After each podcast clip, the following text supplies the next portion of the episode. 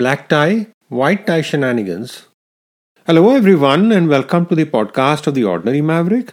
This is Ajay, your host, an ordinary maverick, sharing real life thoughts and experiences and maverick tips. If you haven't hit the subscribe button yet, please do so, and you will not miss another episode. Fellow Mavericks, we have hit the six months mark for 2023. The year is just whizzing by, and I have to say, 2023 is turning out to be the year when it seems everyone is catching up post pandemic. Uh, the amount of travel, holiday plans, weddings, social events that are happening, it's quite something. I'm sure everyone's calendars are quite full. Well, 2020 and 2021 both had the pandemic challenge, and then in 2022, there was cautiousness. Should we or shouldn't we? Shall we plan a big holiday or travel? Or just wait and see what happens? And then, of course, the first travel that everyone wanted to do was to family and near and dear ones. So it's in 2023 that we are actually stepping out and spreading our wings once again. Well, what can I say? We are halfway through this year and I have already been to four continents and some of them more than once. Well, I did say this podcast was all about experiences, right? And, uh, you know, shenanigans uh, used in the context of being silly or high spirited behavior. Hmm. I like that, you know. High spirits is key to living a life. And I mean living in bold. Not just living, but living. And so it is with black tie, white tie formal events.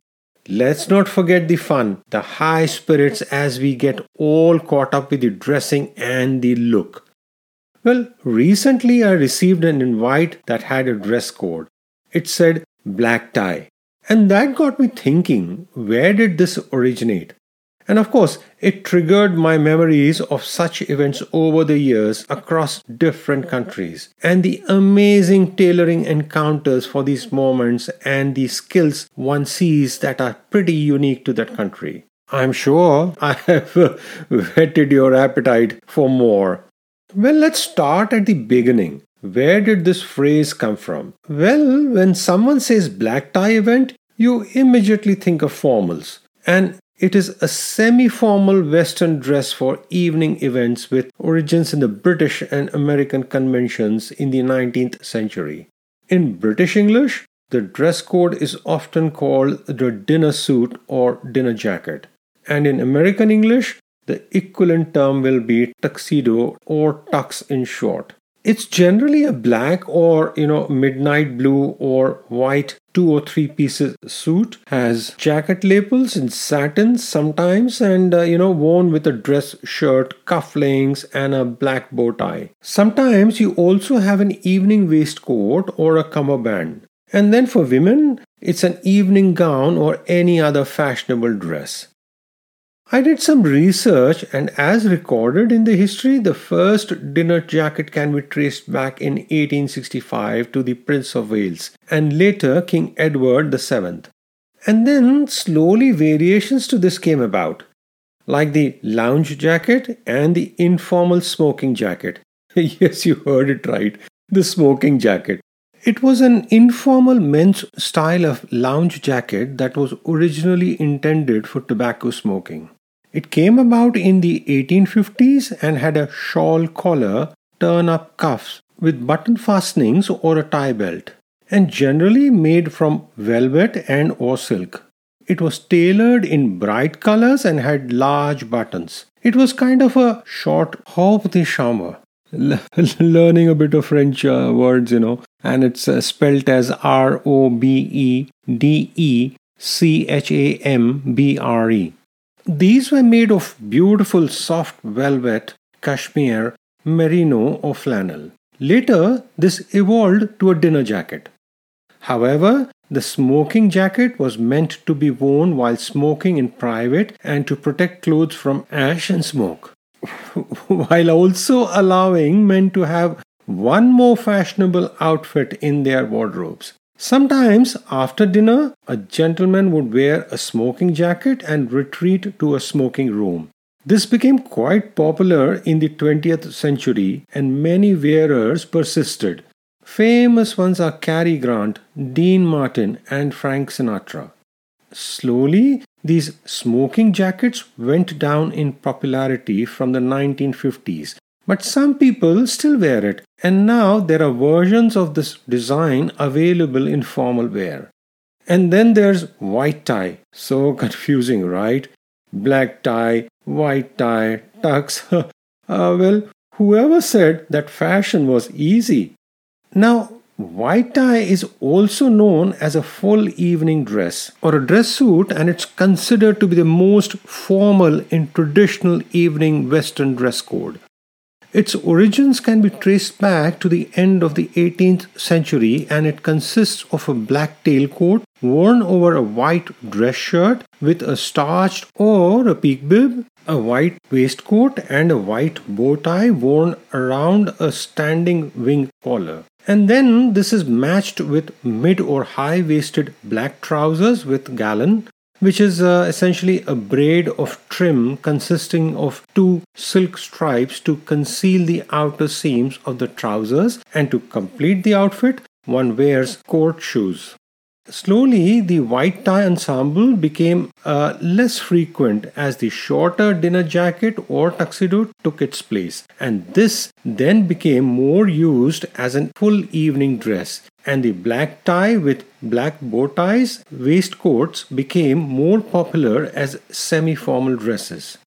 In the 20th century, the white tie tends to be reserved for the most formal evening occasions like state dinners and formal balls like the Vienna Opera Ball in Austria, the Nobel Prize banquet in Stockholm, and some others as well as sometimes used in events in traditional European universities and colleges. And now about the tuxedo or tux as it's often called. How did this name come? One may imagine that it's some fancy name, but you know what? It's from a village called Tuxedo Park in New York State. James Brown Potter brought the evening dress to this part of the world in 1886 and he was introduced to the garment by the Prince of Wales. And from then on, it's called the tuxedo or tux in short. It's traditionally a white jacket and was paired with its own unique trousers and accessories, and the entire suit is called a tux.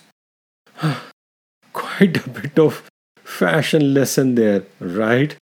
Well, mavericks we may be, but who doesn't like a bit of fashion now and again? I've been privileged to be invited to some formal black tie events over the years, and each one of them carries some wonderful memories. There are black tie events at wedding celebrations too, and this takes on a whole different meaning if you are a guest and attending as a friend or a close family member or then the groom himself. Over the years, I've attended weddings in all those categories, including my own. And in all of them, there's a black tie, a formal suit, and even a tux memory. And then there are the formal events. One of these was during the time we lived in Nigeria. Every year there was the US Marine Ball, a formal event, a black tie event. It was fun dressing up, and both my wife and I enjoyed these evenings with great company and music and food, and just such a fun event in Abuja. Sitting in the big banquet hall, decorated beautifully and surrounded by folks in stunning evening formal wear, one could be just anywhere in the world. Fashion is another one of those things that pulls the common thread across continents, countries, and culture. There's a certain sense of familiarity, a camaraderie in dressing up with a theme and with everyone in black tie and formals. It builds the atmosphere, the ambience like perhaps nothing else will. It's similar to sitting in a special box for watching a cricket match or a tennis match. You know, the members only special VVIP box. There too, one has to go in formal wear. No shorts and t shirts allowed. Although I must admit, while it's fun and special to be in that area and get the VVIP treatment, I prefer the stands or the grass, where one can scream their lungs out and drink beer and go crazy with fellow fans. Now, across all these different ensembles and being properly attired for the occasion, the most important person, well, no guesses there, it's your tailor. Yes, having the right tailor who gives you the right cut, the right look, and uses the fabric the most natural fall and flow is a tall feat indeed. It's not easy to find the tailoring services that meets all the checkboxes. And for someone who is a bit particular, or as my family would say, fussy and specific on details, it's definitely, definitely not easy. But yet again, I feel privileged and a bit humbled having the pleasure and advantage of getting my suits tailored and fitted by the most amazing, skilled set of hands in different parts of the world. One can always go and pick up these suits at a, you know, a ready-made garment shop, but getting something tailored is a unique experience across countries. Starting with India, my wedding formal suit I recall the excitement of going to one of the top tailors at the time and getting measured for the most important suit. The one I would wear for a wedding reception. The fabric was a lovely silk steel grey from Singapore, soft and just right for a nice suit. I went for several fittings until the suit sat just right, and to the day it remains one of my favorite suits. Well, being my wedding reception, one did have something to do with it too, right? And then there was the tailor in Nigeria. Just amazing skills there. And of course, the sort of royal treatment that you got coming home, being measured in the morning, and the suit stitched and ready and delivered to the house by evening. Quite something, right? That was Nigeria. Such a beautiful and unique country.